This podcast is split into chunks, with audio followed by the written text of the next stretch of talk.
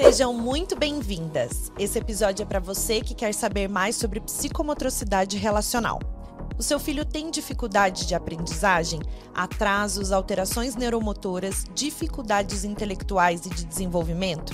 Afetividade, leitura, escrita, atenção, funções cognitivas e socialização. Alguns desses sinais ele vem demonstrando e estão te fazendo refletir se de fato ele precisa de ajuda? Os movimentos da criança e a capacidade que ela encontra através das sensações entre o corpo e o exterior, entre todas as coisas que existem no mundo.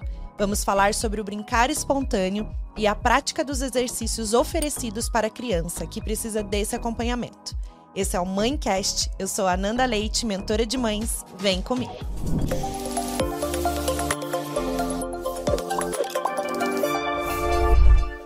Ela é mãe do Felipe e da Manuela, formada em educação física e especialista em psicomotricidade relacional. Atua há 18 anos na área, possui uma clínica de terapia infantil, o Bea Brincar, que esse ano completa 10 anos. Foi coordenadora pedagógica de educação infantil e ensino fundamental em escola e tem uma paixão pelo universo infantil e atua contribuindo com o bom desenvolvimento das crianças e de suas famílias. Seja muito bem-vinda, Beatriz Boscardim. Muito obrigada, é um prazer enorme estar aqui com vocês falando sobre psicomotricidade relacional. Obrigada, obrigada pela tua participação. Na verdade, a, a Isa Isolani, que a gente gravou Sim. com ela, indicou você. Eu falei, vem então falar sobre psicomotricidade, Sim. que a gente não gravou ainda. A gente precisa levar essas informações e orientação a tantas famílias, Sim, né? Sim, ótimo. E tem obrigada. bastante gente que ainda não conhece mesmo. Sim. Tem dúvidas, é uma área muito nova. Sim. É um prazer falar disso. Obrigada, obrigada pela tua participação. O Bea, a gente fala Bea, né? Sim. É, vamos começar já falando o que, que é a psicomotricidade relacional. Então, ela é uma parte, assim, uma área da psicomotricidade que se ampliou para o relacional. Então, é um método de trabalho que proporciona às pessoas, crianças, jovens e adultos, a se reconhecerem melhor, reconhecer seus desejos, suas angústias, seus medos, é, seus fantasmas, a gente chama muito, e tudo isso acontece pela relação. Então, pela relação consigo mesma, pela relação com os outros, pela relação com o espaço, pela relação com os objetos. E é, tudo isso acontece por meio do brincar espontâneo. É, às vezes a definição é meio confusa. É, eu gosto muito de explicar como acontece essa dinâmica da sessão, porque fica muito mais fácil de entender. Né? Não sei se eu posso já claro, falar. pode mandar, porque a gente quer saber. Isso, que e, que é. e, e, e é, é bacana, assim, como você também não conhece, Sim. o que você tiver de dúvida, vai perguntando, porque também claro. devem ser as dúvidas de tantas sim, outras. Eu tenho várias. Mães, sim, sim, pode. Então, é, é, esse trabalho acontece dentro de uma sala vazia. Nós temos só um tapete e os materiais. A gente trabalha com alguns materiais clássicos que a gente chama materiais clássicos da psicomotricidade relacional, que é conhecido de todos, de todas as pessoas. São bolas, cordas, bambolês, aqueles bastões de piscina, macarrão de piscina, a gente corta no meio e a gente chama isso de bastão. Caixas de supermercado, caixas de papelão, retalhos, tecidos e jornal. Esses são os sete materiais clássicos de, que a gente brinca. Então, dentro desse espaço, que é uma sala vazia, nós temos um tapete e a primeira coisa que a gente faz na sessão, a gente chama de sessão, é ir ao tapete para uma o que nós chamamos de roda de novidade. Então, nesse espaço, a criança vai falar. É um espaço que eu gosto de dizer que a criança tem a oportunidade de falar e também de ouvir, de aprender a falar de si e também ouvir a fala dos outros. Então, já nesse momento, você observa muita coisa. Como é que a gente faz essa leitura? Então, a criança que chega e senta no meio do tapete. A criança que chega e senta do ladinho do adulto. Não tem condução. É Não só tem é o condução. livre, A é o espontâneo. condução, a condução é vamos sentar para quais são as novidades. Uhum. Essa é a condução. E aí é interessante porque tem crianças que conseguem falar de si. Ai, a minha novidade é que eu recebi um bilhete da escola porque eu briguei com meu amigo. Isso é uma criança que já consegue falar de si. Tem crianças que falam: Ah, eu tenho uma novidade. A minha amiga ganhou um presente lá do aniversário dela. Não tem nada a ver com ela. Tem a ver com um terceiro. Tem crianças que não falam: Eu não tenho novidade. Tem crianças que dizem: Eu tenho, mas eu não quero falar porque eu tenho vergonha. Então é um universo de possibilidades só nesse momento. E a gente aceita, acolhe. Um dos principais eh, fatores do trabalho é o não julgamento, a aceitação e o não julgamento. Então você vai lidando com essas novidades para que a criança se aceite, ace- se sinta aceita nesse espaço. Sim. E, e para quem que é essa condição, Bia? Eu acho que pra, em que situação que as crianças podem participar dessa atividade, né? Das crianças, quais são Sim. as dificuldades que, que Não, que situação e condição que a gente oferece essa atividade para que tipo de criança, tipo de transtornos, né, que a gente pode oferecer? Ai, Ou é olha, para qualquer criança? Olha, eu vou, é, eu vou contar uma coisa que eu acho assim. Quando o Bia Brincar abriu, é, foi um, um- um acaso, porque eu era coordenadora de uma academia de balé. Uhum. E eu, numa conversa com o diretor da. Nossa, eu estava amando. E eu disse que eu sentia muitas saudades das crianças. Eu fazia esse trabalho na escola, dei um tempo da escola. E ele falou: não, use uma sala aqui para você desenvolver teu trabalho. Eu falei, mas isso não é balé. Ele falou: não tem problema. Eu falei: eu vou aceitar crianças qualquer tipo de criança. Tenha ela um transtorno do espectro autista, tenha ela só medo, tenha ela qualquer que seja a dificuldade que ela esteja apresentando. Então, eu não vejo restrições eh, das dificuldades, a não ser assim. Eu já passei por avaliações com TEA, por exemplo, crianças autistas. Existe uma, uma, uma- uma, eh, gama de profissionais que trabalham com autistas. E tem a, a, a psicomotricidade relacional para ela eh, poder trabalhar com autista, ele precisa estar num ponto certo para isso. Às vezes, quando ele ainda não é verbal, ou quando ele não Por isso, acompanhamento com outros profissionais. Por a isso, fono, a TO, né? Exatamente. Então tem outras. É. Então, é, eu, eu já atendi crianças que não eram esse tipo de trabalho que ia ajudar, né, e contribuir com o bom desenvolvimento. Mas se eu percebo isso na avaliação, foram poucas crianças que passaram por mim que eu disse, olha, teve uma, uma criança que eu disse, ele só precisa de alguém que cuide do, do, do da escola, da organização escolar dele. Daí colocamos uma professora particular que ia na casa duas vezes por semana, enfim, a dinâmica daquela família precisava disso, né? Mas ele Olha, a gente que é leigo nesse assunto. Realmente, não tem como. Eu imaginava que era nesse sentido. E agora você está né, me falando Sim. que são para crianças que têm medo, que têm outros tipos, Outros de, tipos. de dificuldades de se relacionar, inclusive, E- né? Sim, exatamente. São crianças Então é para todo e qualquer tipo de criança, Todo. psicomotricidade relacional. todo e qualquer tipo de criança. E isso é interessante, porque Muito. Como eu estava falando, né?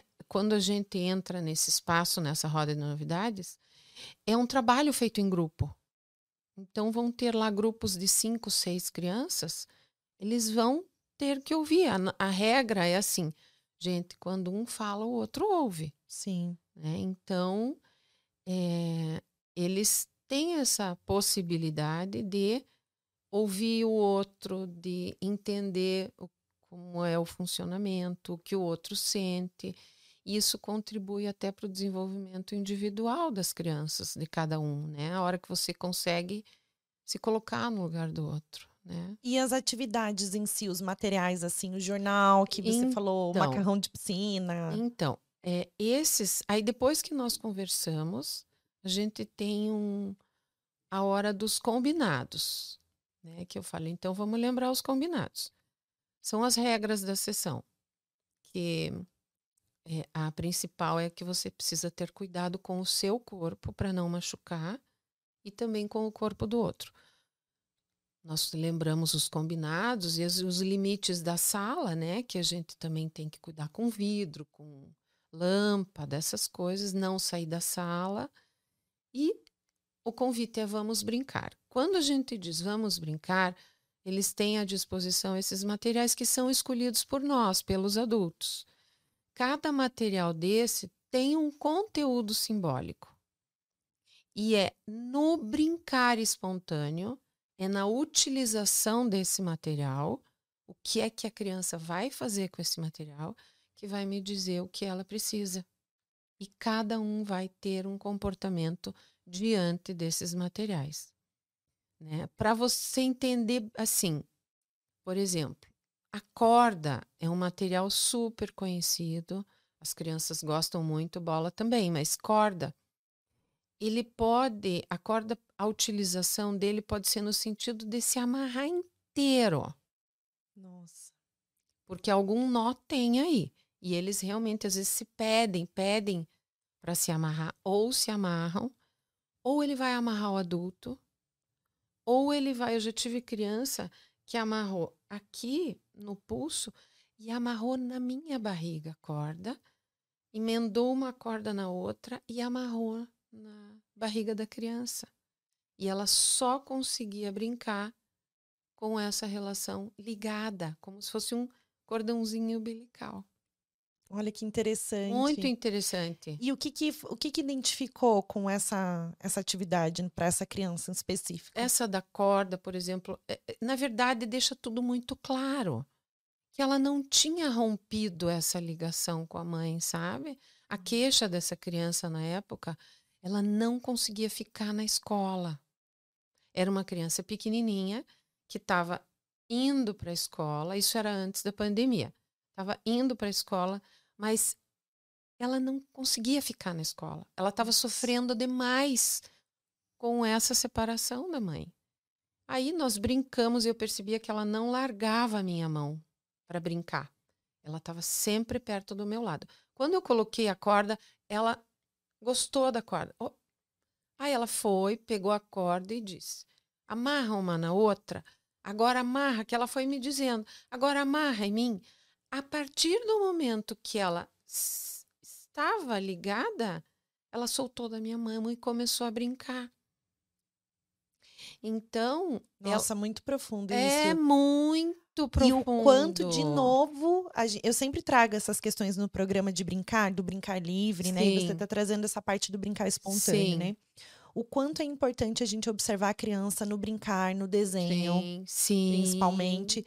E a gente ter essa observação, né? Que é através Sim. do brincar que eles demonstram. Sim, é o que eles sabem fazer. Exatamente. Eles agem por imitação Sim, também. Sim, E, sim. e é bem interessante que eu tenho um caso de, de uma pessoa específica, que eu não vou citar quem é, mas é, a filhinha dela estava indo para a escola e ela começou a, a ter em casa, a agir assim, chacoalhar a boneca. Tipo assim, eu tô falando com você, você não tá prestando atenção no que eu tô falando. Então ela identificou que na escola estava tendo alguma coisa Sim. acontecendo. Às vezes a gente sabe, ah, a professora não estava bem naquele dia, ou alguma coisa aconteceu, a professora deu um grito, mas ela estava chacoalhando. Aham. Então isso é muito sério. Tava tendo Sim. esse toque, esse movimento. Sim, Tudo eles replicam. sim. Então esse sim, prestar atenção de vocês é sensacional. Sim, sim. Né? Essa história da, da menininha da corda, imagina. Ih, tem tantas outras. Conta mais uma Nanda. pra gente. Nossa, é... De, de ah, uma material, né? Por exemplo, jornal. Assim, com o jornal nós tivemos uma sessão que num grupo também de um- crianças um pouco mais velhas. Eles tinham 11 anos. Essa era de três, assim, era bem pequenininha. Da idade da minha filha. É. Aí nós colocamos jornal porque o jornal, a sessão de jornal, a gente trabalha com a ordem, organização. Então nós abrimos o jornal todo, uma, uma camada grossa de jornal, todos ajudam a arrumar. Tem um, um quadrado que você tem que respeitar. O jornal não pode sair do quadrado, enfim. Depois a gente brinca, parece um mar de jornal, uma piscina de jornal. Aí você vai para bagunça, para desestrutura, sabe, pro caos assim. E depois você junta todos os jornais e faz um ninho. O jornal é muito quente. Aí a gente descansa nesse jornal, nesse ninho. É um material bastante regressivo. Tem expansão e contração. E aí, brincamos, eu percebi que tinha um menino que ele não gostou da sessão, porque ele é muito, ele precisava de bastante, muito sistemático, gosta das coisas todas muito no lugar, e o jornal é o avesso disso. E no fim, eu disse, meu amor, eu vi que. e Fale, meu amor, fale. Dele, "Eh, eu não gostei. Eu falei, eu vi que você não gostou. Você quer falar sobre isso? E ele disse sim. Me emociona de lembrar. Aí ele disse: Eu lembrei dos meus traumas. Uma criança de 11 anos, Nanda. E os outros que estavam do, do lado, uma das meninas olhou para ele e disse assim: Tipo, eu também. Aham. Mas ela não falou, ela ficou quietinha. Daí eu falei: "E quais são os teus traumas? O que que você lembra disso? Ele falou: eu tenho muito medo de fazer as coisas errado. Oh, meu Deus. Então ele era punido. Em- sim, ele era Cada muito. vez que acontecia. eu não sei coisa. se ele era punido. Eu acho que ele tinha um auto-julgamento. Isso a gente conversou bastante a respeito disso. Uhum. Porque eu falei: para quem que você Ou castigo. não pode errar? Ficava muito de castigo, talvez. Não, não, é- era uma coisa de dele. Eu acho que é, é- é porque existia um- modelo, sabe? Os pais eram muito assim, muito rígidos com relação ao, ao estar certo. Não que a família, eu acho que a família não estava nesse ponto dessa desse tipo de cobrança, mas eles se autocobravam. Uhum. Então ele estava seguindo um modelo que não estava bom, né? E ele percebeu naquela sessão de jornal. E daí a gente começou a falar, né? Mas errar, então, vamos falar um pouquinho sobre isso. Para quem que você não pode errar? O que é que quem é que não erra?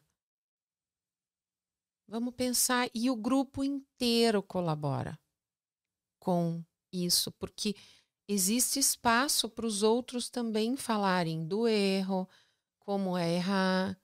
Né? Então, são, são situações importantes assim que, que, essas, que essas crianças passam, que nem sempre eles têm espaço para falar e para reconhecer isso neles. Sim. Por isso que é um espaço de, reconhe- de auto-reconhecimento em grupo. Muito legal. Daí depois, então, voltando aos materiais, depois que a gente brinca, brinca, brinca, esse brincar é um brincar espontâneo e muitas vezes a gente cai num jogo simbólico. Jogo simbólico, Piaget fala muito de jogo simbólico, que é o jogo do faz de conta.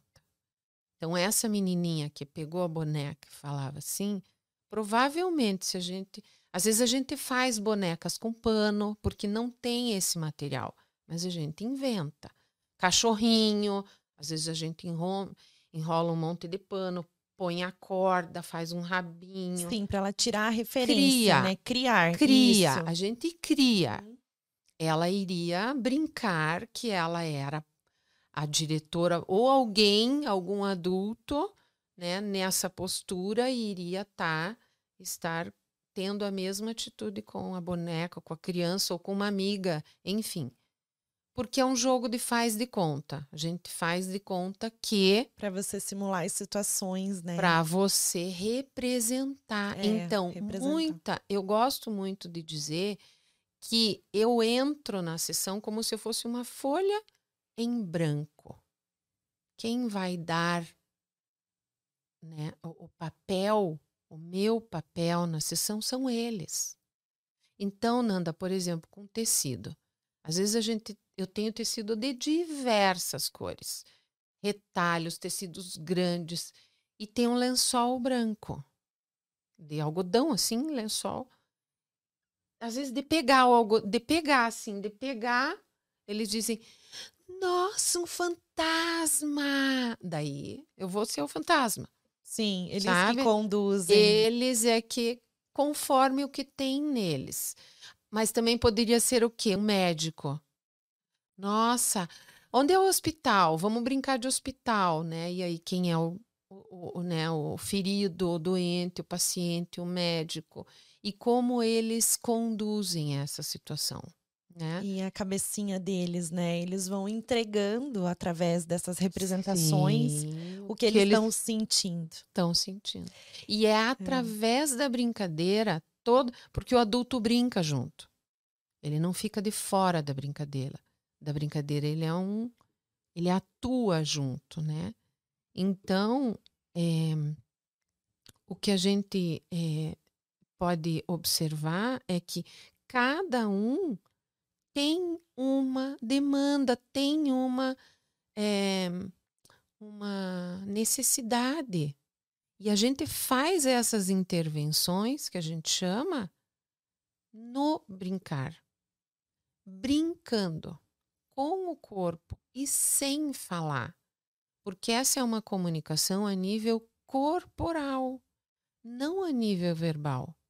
Eu não vou, por exemplo, para uma criança tímida, as crianças que têm dificuldade de socialização na escola, que têm dificuldade de escolher algumas coisas, elas ficam brincando mais perto da parede.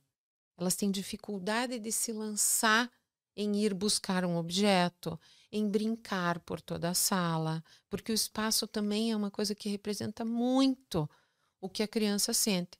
Os tímidos brincam mais perto da parede ou nos cantos porque existe maior proteção. Sim. Eu não vou tirar aquela criança de lá da parede dizendo: vem aqui, venha brincar comigo. Não vou fazer isso. Ela vai sair de lá quando ela estiver pronta para sair de lá quando ela se sentir segura e confiante para ir em busca do que ela deseja. Sim. E eu vou aceitar que ela fique lá naquele cantinho, vou fazer as minhas intervenções necessárias, mesmo que à distância. Então eu posso provocar com um olhar, eu posso ver um material que ela escolhe, ir lá escolher um igual e provocar também à distância. Precisa entrar no mundo dela para entender. Exatamente. E essas atividades, né? Você falou os adultos participam. Tem os grupos que essas atividades, sessões, né? Só com as crianças e tem com os pais e com as crianças, que é esse evento que você está divulgando Ai, também, né? Esse, olha, é assim, tem porque isso é uma coisa muito bacana da psicomotricidade relacional. A gente consegue fazer muitas intervenções lá no e tudo é assim. Os serviços hoje que eu tenho no Bia Brincar, foram desenvolvidos com base nas necessidades que eu encontrava das pessoas. Uhum. Uma vez eu entrei na escola, porque eu vou muito na escola. Eu já amo a escola, então eu, a, eu considero a, a, escola a segunda casa da criança. Então, eu acho que a Sim. criança tem que estar bem na escola. É uma extensão, né? É. Então, eu faço um. A gente tem um processo de avaliação e um dos passos é ir na escola. Eu estava indo na escola falar sobre a criança, a diretora da escola me chamou, Bia, dá um pulo aqui. Precisava conversar com você. Diga, querida.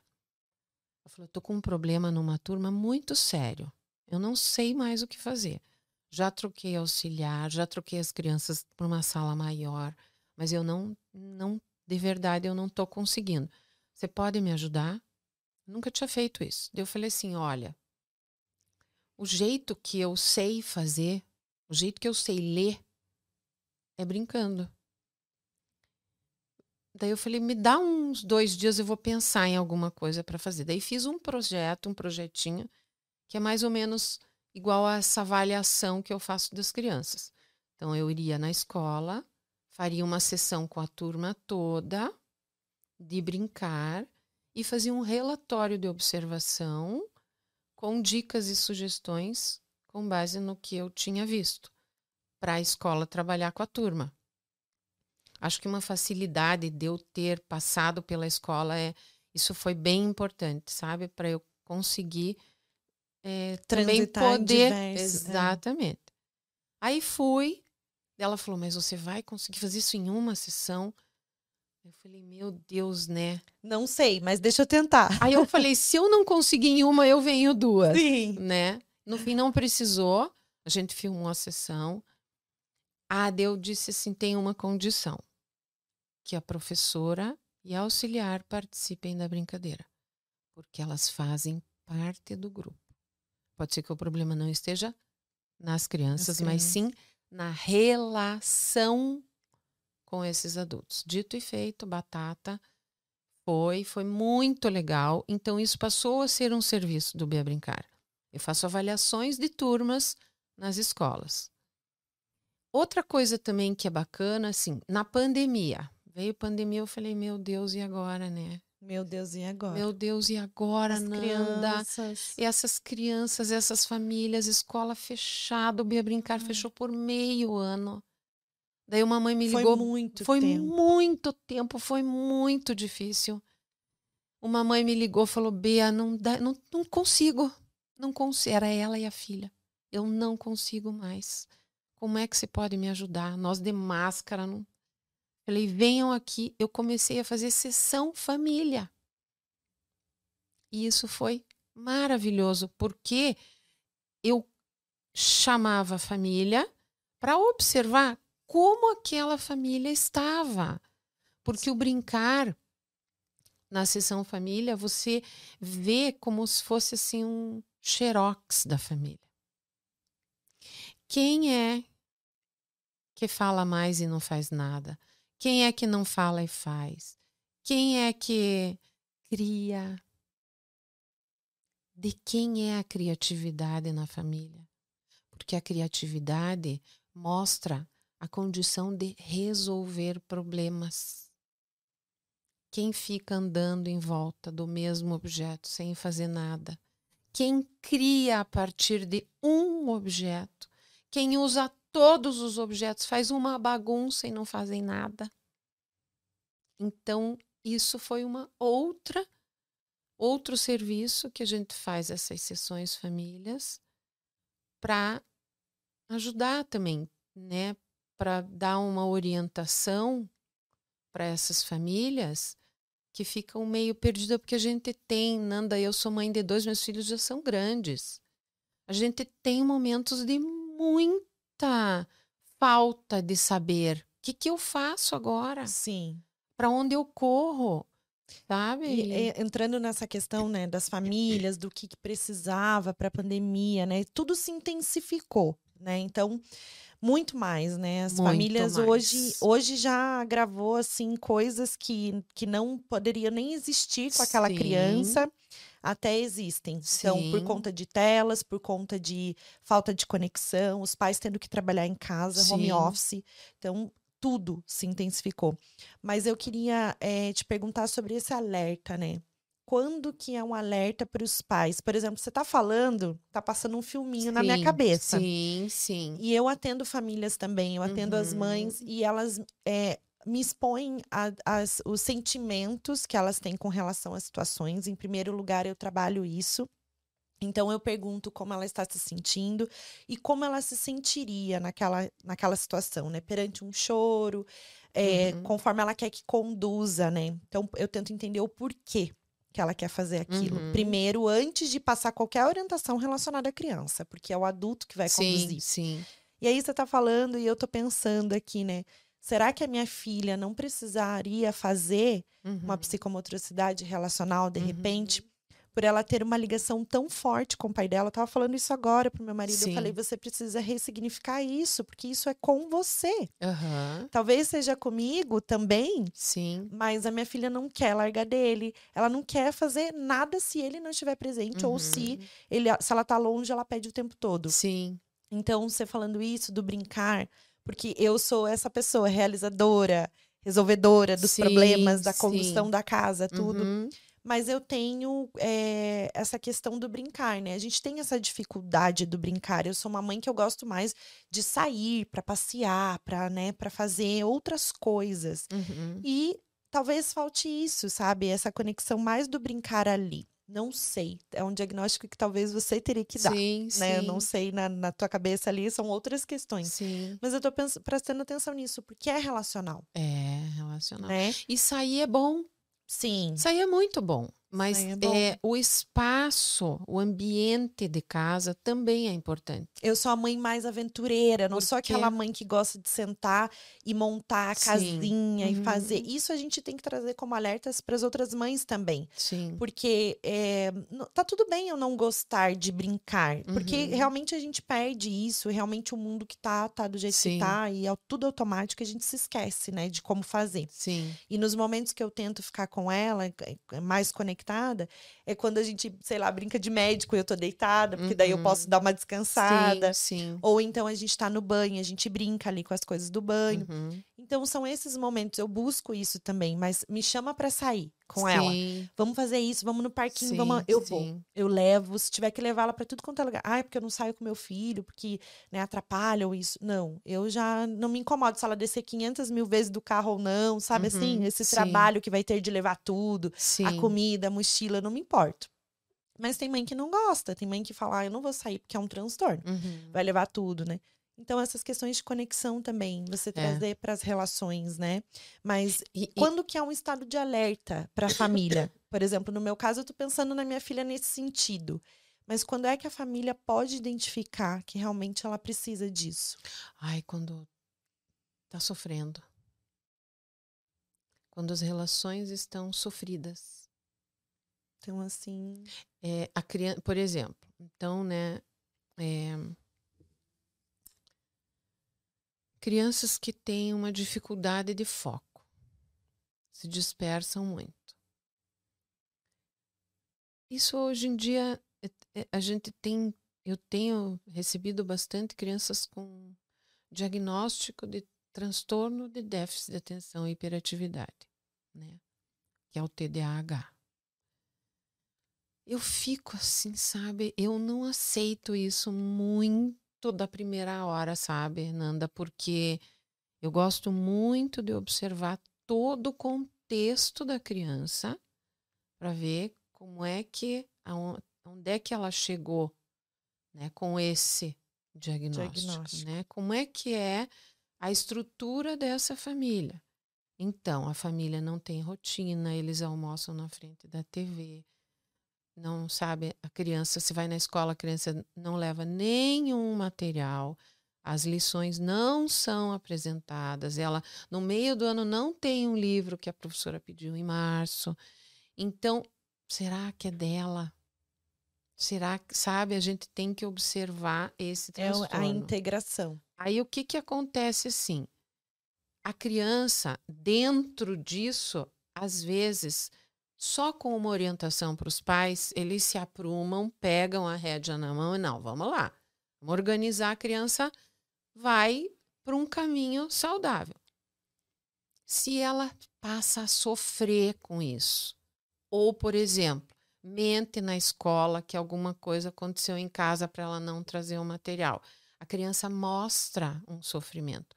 Começa a chorar em casa porque a professora. Eu estou falando nesse caso específico. Sim. De falta Mas de tem atenção. várias Mas tem situações. vários. De Uhum. medo, por exemplo. A criança acorda de noite com medo, não consegue mais dormir sozinha com, no quarto, sabe? Busca a a- o, o quarto dos pais, ou não consegue nem ir no banheiro sozinha. Você percebe que existe um, uma coisa que está saindo da curva e que está deixando aquela criança, sabe, sofrendo. A criança está sofrendo, às vezes os pais também, porque já não sabem mais o que fazer, né, com relação a esse a esses comportamentos que estão aparecendo. Ansiedade tem crianças com muita ansiedade hoje em dia. E eles sabem. Eles, se você pergunta para eles na roda, eles sabem o que é. Eu fico muito preocupada com coisa que nem aconteceu. Então as mães daí tentam evitar dizer que vão fazer um programa no fim de semana, porque a criança vai ficar muito ansiosa a semana inteira, sabe? Em virtude de uma falta de, de saber como conduzir, sabe? Mas essa coisa que você falou do brincar, eu tive uma mãe, uma médica, ela era diretora de UTI, responsável pela UTI de um hospital. Uma moça alta, bem bonita, enorme, assim, levou a menina para brincar lá no Bia Brincar. E aí eu conversei, fiz avaliação. Na sessão, de, na reunião de devolutiva, porque de- daqui a pouco eu falo da avaliação, mas a gente tem uma reunião onde eu entrego um relatório de observação. E embaixo eu coloco dicas e sugestões para a família. Tá bom. Nessas dicas e sugestões, cheguei e falei assim para ela, meu, minha querida, aqui, vou escrever aqui. Você tem que brincar com ela.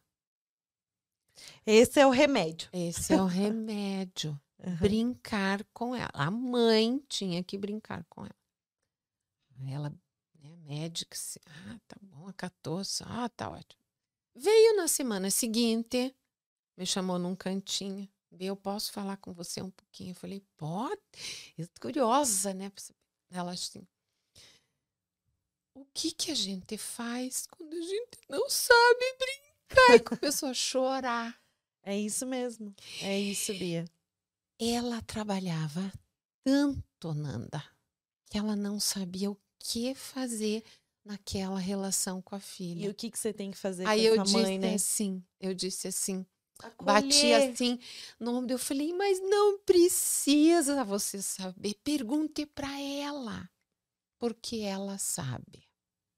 Se tem uma coisa que a criança sabe fazer, é brincar. É a profissão deles, né? E daí ela meio sem jeito assim. Ai, tá bom. Eu falei, deixe que ela mostre para você do que ela gosta de brincar. Tenha um tempo de qualidade e de prazer com a tua filha. Né? Que não é só o prazer de sair e jantar e comer alguma, é, sabe? É uma coisa de de você, da mãe para a filha e de filha para a mãe. Isso muda completamente a relação. Mas não é fácil. Tem, Não. não é verdade. Tem pessoas que têm mais facilidade, tem pessoas que têm menos Sim. facilidade, mais dificuldade. Isso tem a ver também com a história de cada um de vocês, como foi a infância, o que que vocês Sabe o que, que o adulto traz da infância? Eu nunca brinquei com a minha mãe, eu nunca brinquei, eu era de. Sabe? Ou. Então é, é uma coisa. Tem crianças que já criam a responsabilidade antes, né? Eu É, sempre sim, falo isso, a sim. relação entre irmãos, por exemplo. Crianças mais velhas que Uhum. cuidam de irmãos mais Isso. novos, Uhum. Mais novos. Criança não cuida de criança. É, Esse é o primeiro ponto. é. Então essa responsabilidade já vem, né? Tanto por parte dos irmãos quanto por ser um o primeiro filho. Primeiro sim. filho na ordem sistêmica familiar traz essa bagagem Sim. de perfeição. Porque eu tenho responsabilidade sobre os meus pais, eu tenho responsabilidade sobre os meus irmãos. E não Uhum. é. Ele, ele deixou de ser Sim. criança para adquirir assumir responsabilidade uma mais cedo. responsabilidade que Então não ele era se dele. esqueceu né? de brincar, É. né? Então essas questões, esses fluxos a gente traz com a gente, né? Uhum. E essa questão de brincar mesmo, eu eu tenho dificuldade de brincar, eu sei disso. Sim, Mas, é, por exemplo, eu gosto muito de, eu, né, várias questões assim de, de contos, é, histórias, eu gosto muito de contar para minha filha as Sim. historinhas, tudo. Então, eu tento me conectar com ela de outra maneira, para que eu, né, tente fazer isso de alguma, aquele momento entre nós de qualidade, algo Sim. especial para ela. Mas nem sempre a gente está disposta, né? Às vezes a gente está muito cansado. Sim. Então a gente. Aonde que a gente acha quando a gente não consegue fazer todos os dias? É na hora que a gente senta para comer, pergunta como foi o dia. No carro, por exemplo, quando eu já vou buscar ela, ao invés de ligar a televisão, a tela, eu já vou colocando uma música calminha, já vou perguntando como foi o dia dela, filha, olha para fora. Tudo isso conecta. Só que às vezes a gente não para nem para ouvir a criança Ah, não. Verdade. nem para ouvir. Então tem várias questões. E essa mãe, ela precisava realmente de um acolhimento, de um abraço, não precisa. E o que você respondeu foi maravilhoso. Maravilhoso. Procurar na própria filha dela Claro. o que claro, que o que que tem, né, para Sim. fazer, de brincar. Sim. E como que é feita a avaliação? Conta um pouquinho pra gente da avaliação com Então, as crianças. A avaliação, a criança chega no, no Bia Brincar e eu faço uma reunião de anamnese, né? Que é só com mãe e com pai. Eu gosto muito da presença dos pais, porque eles têm bastante a contribuir. Eu também já observo a relação do casal, sabe? Aí eu faço uma reunião, que é uma conversa assim, me contem de você, né? Como se a gente tivesse conhecido, não é uma anamnese de perguntas X, resposta. Eu já tô aqui praticamente fazendo uma sessão com sabe? você, né? Ela já tá assim, ó, tipo, me avaliando. Hum, essa mãe é agitada, autoritária, doida. e daí... Mas é normal, né? Porque Ah, você trabalha com sim, isso, você analisa o sim, comportamento claro, humano. Não tem como você não me claro, analisar, né? Tô claro. toda aqui. É. E daí nessa, nessa anamnese a gente conversa, né, sobre desde da vinda, né, da criança. E depois dessa anamnese eu sempre faço uma sessão individual. Apesar do trabalho ser em grupo, a primeira é sempre individual, porque eu fico pensando, como é que eu vou colocar, né, uma criança num grupo que já está formado, que ela nem me conhece, não conhece as crianças. Sim. Então eu faço essa sessão individual, que é para explicar como funciona, para eu conhecer a criança, para ela me conhecer, para já formar um vínculo, né, mostrar o espaço. E depois eu coloco ela num grupo. Daí eu observo ela nas nas sessões, algumas sessões com outras crianças da mesma faixa etária. Depois eu vou na escola. Aí eu vou na escola, quero saber como é que é essa criança na escola. Que legal. Se tem, por exemplo, ai, se a queixa da família assim, ele não consegue, a escola é um lugar que ele não se interessa, ele tem dificuldade, acho que ele tem dificuldade de aprendizagem, ou vem alguma coisa com questão, eu peço para ver os cadernos, peço para ver como é que está essa estrutura, né, formal da aprendizagem. E porque eu eh, também fala bastante, né, do Sim. tamanho, das vezes, tamanho da letra, se, eu, se a se tá firme o traçado, se tá muito leve, se tem alguma coisa com a, a pinça, né? Essas questões. E daí converso, saber da observação. Normalmente já faço uma troca, dependendo da escola. Tem escolas que são super parceiras, que chegam a perguntar, Bea, mas e o que, como é que eu posso ajudar essa criança em sala? Daí eu digo, né? Tem escolas que já, já têm um, um distanciamento significativo que, não sei, parece É porque que não, não trabalha a individualidade da criança. não é o gosta todo. de não, não gosta de, né, de receber essas trocas assim. E daí eu chamo os pais para essa devolutiva, que é onde eu falo das minhas observações e do que eu acho que precisa ser feito em casa. porque eu acredito muito no trabalho, que o trabalho tem que seguir assim, né? Importante é a escola, a família e, e o trabalho terapêutico seguirem juntos. juntos, porque aí a criança vai vai ter mudanças significativas de uma maneira bem rápida, sabe? Sim. É, você comentou sobre essas questões até de TDAH, né, de diagnósticos que vêm hoje em dia, muito tá ligado a isso. Essa extensão que a casa, que a escola tem do lar é muito importante, uhum. porque é a integração da criança, né? Tudo que está ao redor da criança, movendo pequenos movimentos, né? Ambiente, como a família Sim. lida, se tem rotina, se a criança Nossa, chega da é escola, importante. muito importante. Meu Deus do céu. É os grandes pilares do desenvolvimento infantil, né? Então Nossa. a gente trata sono, alimentação, rotina, ritmo. Nossa, é não é só importante. a rotina de relógio, né, que a não, gente fala. Não. É ter a condução, o ritmo mais não. conduzido. É muito importante. Esse, eu acho que rotina é não sei, hoje em dia tem famílias que têm rotina, mas é tudo muito corrido. Acho que é. as, as, famílias parecem que têm pressa, sabe? E, e o cansaço dos adultos também, o trabalho, sabe? Então, esse momento de prazer, assim, de, de família, parece que não é uma prioridade, sabe? Então, vai vai deixando de lado, uma hora, né? Uma hora pega. Pega, uma hora pega. Então, todo e qualquer tipo de sinal que a criança dá, assim, é, dessas questões que você falou, ela pode procurar esses, essas clínicas que atendem com psicomotricidade pode. relacional. É, assim, elas podem. É porque é, a relacional, a psicomotricidade relacional, ela trabalha por meio do brincar espontâneo. Uhum. Então, claro, tem, eu tenho crianças que são atendidas pela psicomotricidade relacional, mas tem também um outro trabalho terapêutico com psicóloga.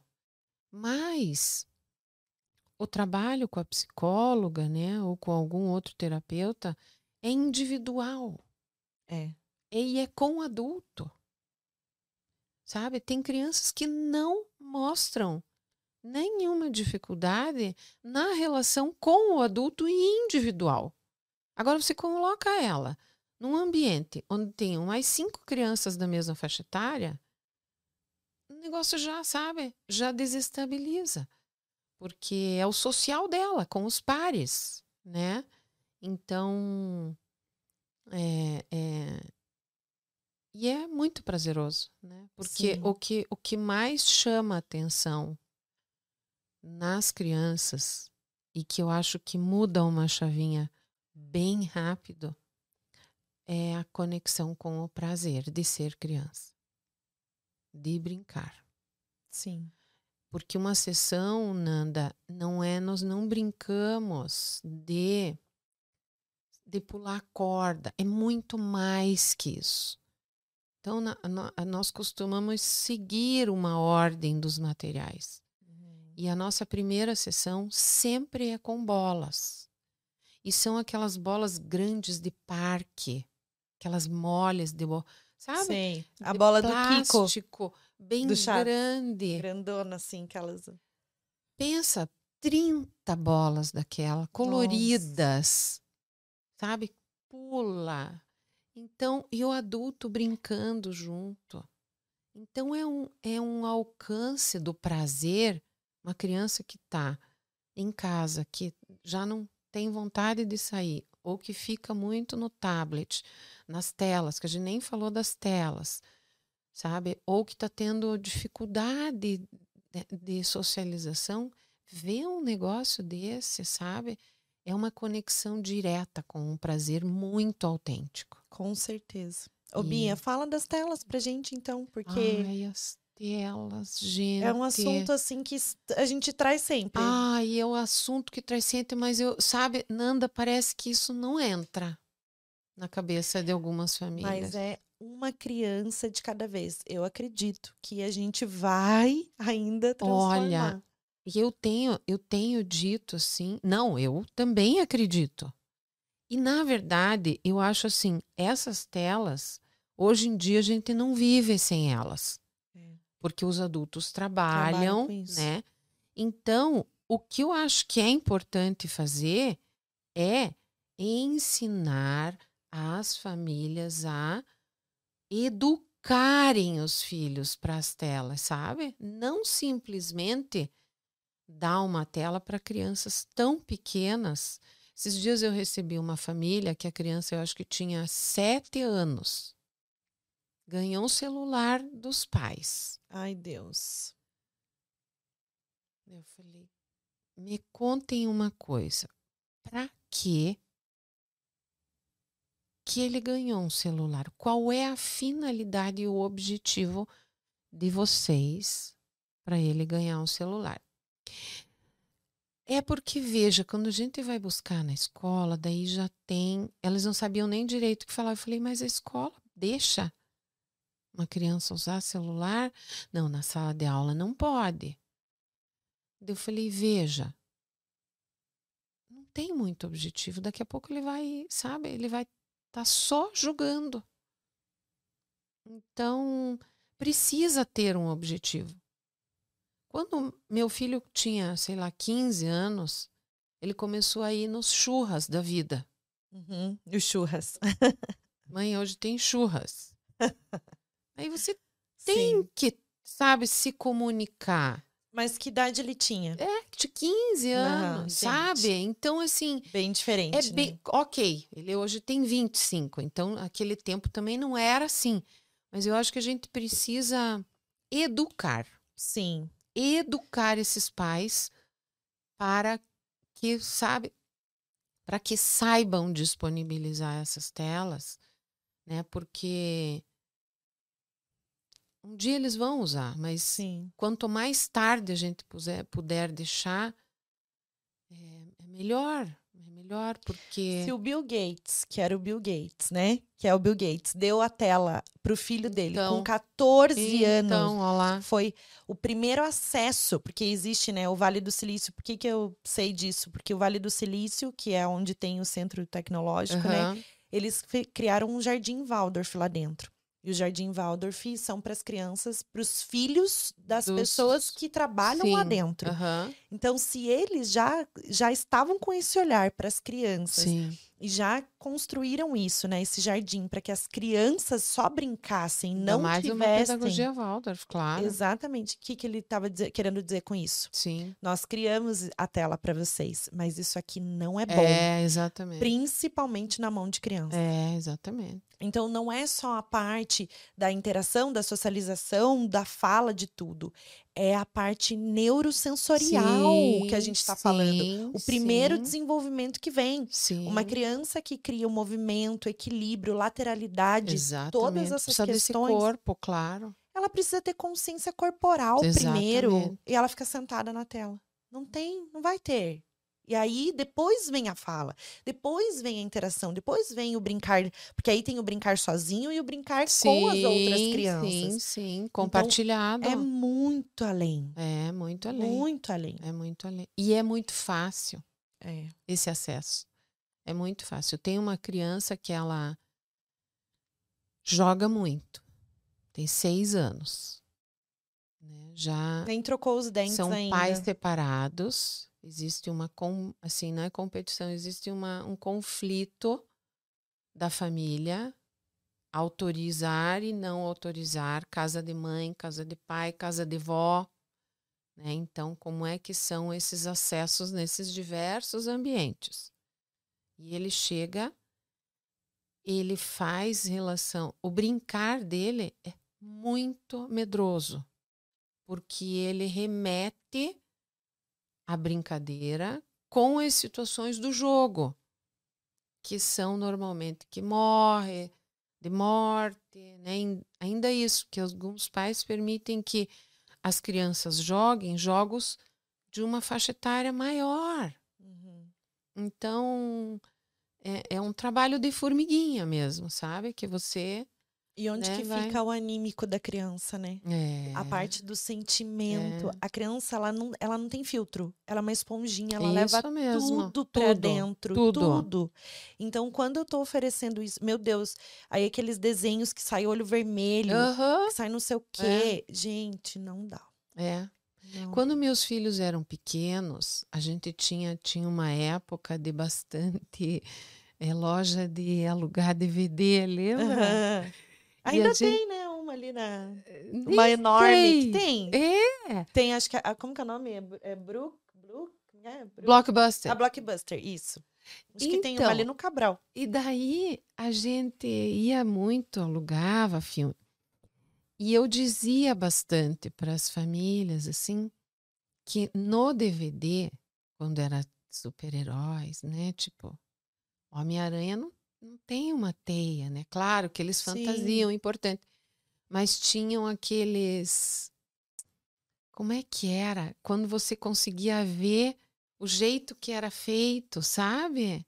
Isso tem até um nome. É, não é making off. Eu acho que eu acho que é, é como se fosse, sabe, para as crianças. Isso quando as crianças tinham muito medo, porque eles, como eles não têm filtro, Ah, entendeu? Eu sim. digo, não, Aham. mostre para eles, para eles verem que realmente aquilo foi feito, foi, né? Por isso a importância dos contos, né? Sim. E quanto mais eu, quanto menos eu mostro gravuras para criança nos Ah, livros, sim. mais ela cria. Claro, Então, por claro. exemplo, eu gosto de contar para minha filha, mas eu Sim. conto assim, o meu lobo, ele, ele existe, Sim. a Chapeuzinho Vermelho existe e a vovozinha também. Aham. Mas a entonação dos personagens, Sim. aonde ele foi, o que que ele queria. Eu falo que o lobo queria comer bolo na casa da vovó. Aham. Então eu mudo a história. Sim. Cada vez eu mudo, o lobo faz alguma coisa. só que o Sim, lobo sim. sempre é o vilãozinho, só que ele é engraçado. Sim. Então eu tiro um pouco desse arquétipo da maldade Uhum. e eu trago o lobo querendo fazer algo, porque ela tem que saber que existe essas pessoas, esses Sim. arquétipos que Aham. querem alguma coisa, né? Sim, Nesse sim, sentido. Sim. Mas eu não tiro a fantasia. E eu deixo a história sem gravura, sem nada. sim. E ela adora. Ela fica, mãe, Claro. conta de novo, de Ah, novo, que de novo. Ai. E outra coisa, uma- um recurso muito legal. Teu filho tá desesperado, não sabe o que fazer de jeito nenhum, que é a tela, porque é vício, vício, Aham, né? Sim. Tá lá, desenho, desenho, desenho, fica na- né, no carro, por exemplo, você tá Uhum. dirigindo, tá desesperado. O que que geralmente eu faço? Porque acontece isso comigo, minha filha Sim. também, que é ela, uma criança que tem Uhum. acesso e ela gosta. Sim. Só que é controlado, é Sim. combinado. Então eu deixo ligado no Bluetooth na historinha. Só a história. Aham. Então ela vai olhando pra fora e imaginando. Eu Ah, coloco da sim. cigarra e da formiga, Aham. do jacaré comilão. Aham. Então ela só ouve. É diferente Ah, é diferente mesmo. de eu dar a interação. Então Sim. no carro é muito legal, que aí você vai interagindo junto. Sim, sim. Então é, é, é uma É, maneira são da recursos gente. Sim, de você. a gente escolhe é, batalha todo dia, não é fácil É, exatamente. São recursos que você tem para pra fazer isso. Ah, para mudar, né? Para sair do, do, Sim. do nó, né? Me fala mais sobre o, o BA Brincar. Como é que é? As- os profissionais, eles podem atuar em, atuar em diversas áreas, né? Você até, a gente até conversou um pouquinho antes no roteiro e a gente colocou sobre isso. Fala Ah, dos então. profissionais. Na verdade, é, o Bia Brincar é uma clínica de psicomotricidade relacional. Que eu já quero fazer uma sessão. Ah, é uma graça. É uma casinha, tem horta. Ai, meu ai, Deus, é uma eu quero ir graça. lá visitar, É uma graça, vai. Adoro, tá adoro. convidada. A gente faz o chá da horta. Ah, meu Aham. Deus. Chá de erva doce, de capim-limão. Que delícia. Uma Minha delícia. filha ama chá. É uma Ama. delícia. Aí, é, que atende crianças até Fundamental 1, de 12, 13 anos. Ah, tá. Essas, é, além disso, a gente atende escola. Escola é uma área bem familiar a mim, né? Então eu tenho é, um, Sim, você mais um- nasceu para ser professora, nossa, né? eu, nossa, eu, eu saí da escola, mas a escola não saiu de mim, sabe? amor, é eu um amo, eu amo a escola. E a gente, os trabalhos com a escola é assim, são formações de professor, né? É, e as, as, as sessões de avaliação, né? De turma também na escola. Mas a psicomotricidade relacional, ela atua na parte clínica, que é onde o Bia Brincar atua. Na parte escolar, existe a psicomotricidade relacional escolar, que é onde os profissionais atuam dentro da escola com outro objetivo. E existe a psicomotricidade relacional para empresas, que também tem outro objetivo, né? A clínica, ela atua com famílias e trabalha bem específico na dificuldade individual da criança, com a ajuda da família e da escola, mas ela atua com a criança. A escola vai ter o objetivo de trabalhar o grupo da escola junto com a professora. Tem algumas escolas que não trabalham com a professora. Eu sou da opinião de que a professora tinha que estar junto porque ela faz parte com do certeza. grupo, né? Então você vai fazer com que o grupo se desenvolva enquanto grupo, né? Como é que estamos nesse grupo? O que que a gente precisa trabalhar? Quais são as características daquele grupo? É um grupo muito agitado. Eu tive uma experiência na escola, que eu trabalhei também em escola antes de ter o Bia Brincar. Nós descobrimos que o grupo tinha, assim, 80% de filhos únicos. Que é, hoje em dia, é Era o mais comum, né? Muito difícil eles conseguirem, por exemplo, fazer trabalhos em grupo, em equipe. Era muito difícil. Era uma luta de ego ali que, quando eu descobri isso, eu falei: opa, isso é um bom objetivo para trabalhar na psico. Então, nós fizemos. Eu era psicomotricista na época. Nós fizemos todo um planejamento da psicomotricidade relacional para que eles se confrontassem com o outro. Então, a gente escolhia, por exemplo, pouquíssimos materiais e eles iam ter que brincar com poucos materiais. A gente pedia para eles escolherem só um material e o que que é o grupo ia construir. Eles iam ter que fazer construções que iam precisar de outro. Ele Nossa. ia precisar do outro. Então a gente fez um planejamento para que o grupo se é, desenvolvesse melhor enquanto grupo, né? Que é muito legal também esse trabalho na escola, mas não envolve família, Sim. não envolve a dificuldade individual de cada um. E tem na empresa, que a empresa é assim: você põe adultos para brincar e vai desenvolver liderança, vai desenvolver a parte relacional da empresa. Eu participei de uma assim que era com circo. Ah. Então a gente tinha que fazer passar por todas as fases do ciclo até a gente escolher qual a gente mais se identificava. Então a gente passou pelo lá, a gente tinha que um subir no outro para fazer o malabares, não é Sim. malabares, né, mas é corporal, então Sim. um confiar no outro. Depois Isso. a gente era os palhaços, Isso. depois to, tudo, a gente passou por tudo. Que bacana. E depois, por último, a gente se identificava com um determinado com grupo. Qual grupo? Uhum. E onde a gente. Aí a individualidade. É. Primeiro você trabalhou o conjunto, depois a individualidade. E o circo, ele traz isso, sim, né? A arte do circo. Sim, pede. Muito legal. Os palhaços eram demais, a é. gente ria demais. Mas é muito bom, muito, sim, é maravilhoso. Sim. É. Então tem essas três áreas, né? É, e é muito é, é, aparece porque o trabalho corporal, adultos não falam, não usam a linguagem verbal. Pode gritar, pode emitir som, mas não conversam. As uhum. crianças até falam porque elas usam a linguagem infantil e elas usam a linguagem do brincar mesmo. Então, quando você se, se está né, num ambiente onde você precisa usar o corpo e o que você tem, você faz relações muito importantes com o que você é. Né? Então, você, como adulto, está lá numa empresa ou né, vai. É, aparece um desafio. Como é que você, você. Uma vez a gente fez com adultos, colocaram. Tavam, tinham um material, colocaram corda e começaram a, a bater. Não sei se você já viu aquela corda dupla. Ah, que, fica... que bate para dentro. Não. Então, é super difícil. É uma corda que ela bate. Você tem duas cordas e bate para dentro simultaneamente. Nossa. É um super desafio. Você vai entrar, você vai tentar, você vai ficar com vergonha, você não vai entrar. Sim. Você vai tentar uma vez e vai desistir. Você vai tentar até conseguir. Se entende? E isso é. Você vai incentivar os outros. Você vai. Cada um vai ter um comportamento que diz respeito a um desafio que aparece ali do nada. Sim. Né? Então, como é que você vai lidar com esse desafio? Isso mostra de você. Sim. Sem você falar. Então, eu vou. Até você falou sobre desafio, sobre a intenção de tudo, né? A gente não sabia por que, que a gente ia passar por aquilo, ah, daquelas atividades. Sim.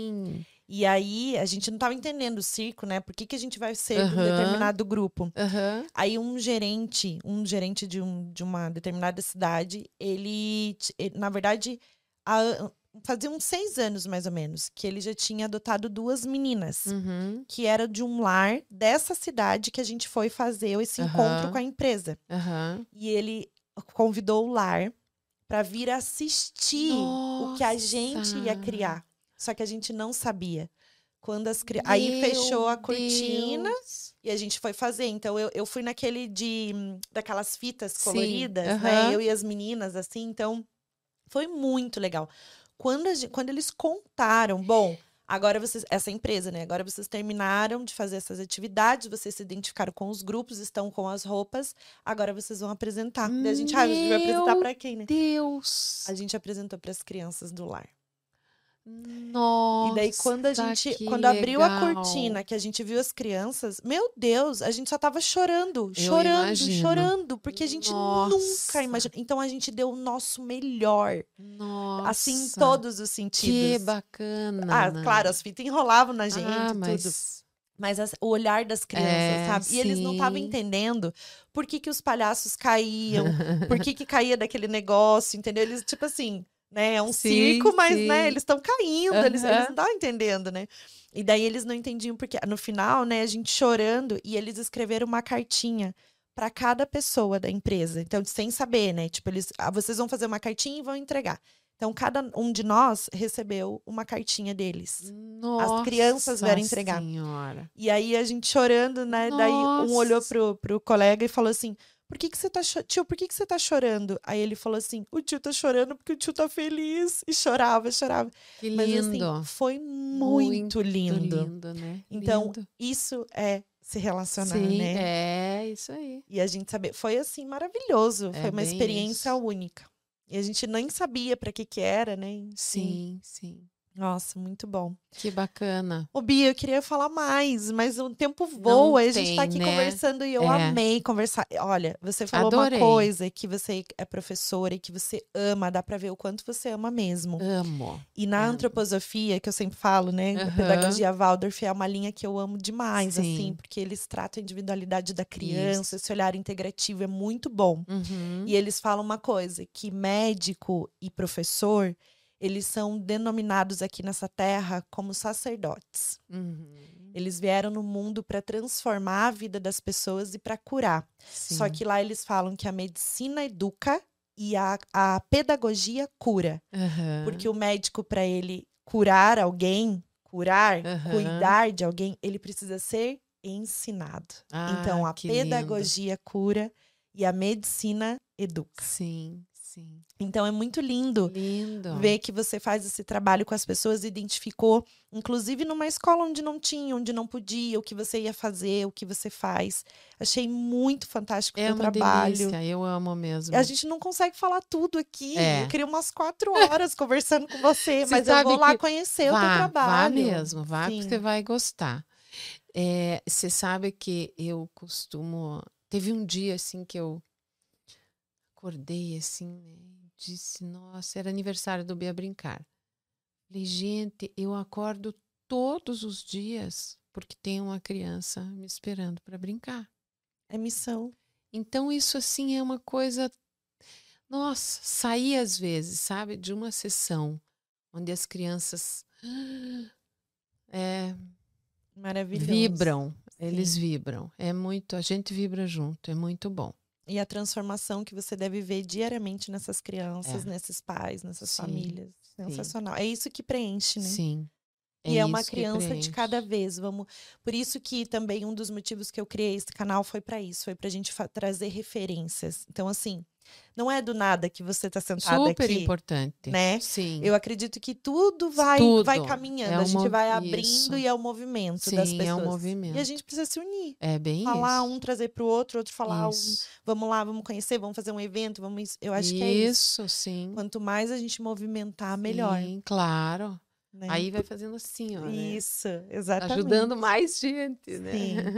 Te espero lá, hein? Não, Lá eu vou e eu quero já marcar uma Brincar. sessão, porque eu já te falei dessa Sim. relação. Tava falando pro meu Sim, marido, minha filha tá sim. sofrendo isso, e eu já tô identificando isso. Você tem que ressignificar. Eu fico assim pra lá. ele, né? Que daí ele Claro. sofre junto. Falei, então tem que fazer. É, sim. Você vai É, gostar. Ai, com certeza. Já falou da horta, já amei. Ô, Bia, pra gente fechar, maternidade é Ai, maternidade é um conflito enorme de emoções. É o maior aprendizado da vida de uma mulher. É ter a vida mais colorida. É, eu não seria nem metade do que eu sou se não. Ó, me emociono. Se não fossem meus filhos. maternidade é emoção, né? Pura! É pura emoção. Muita. Muita.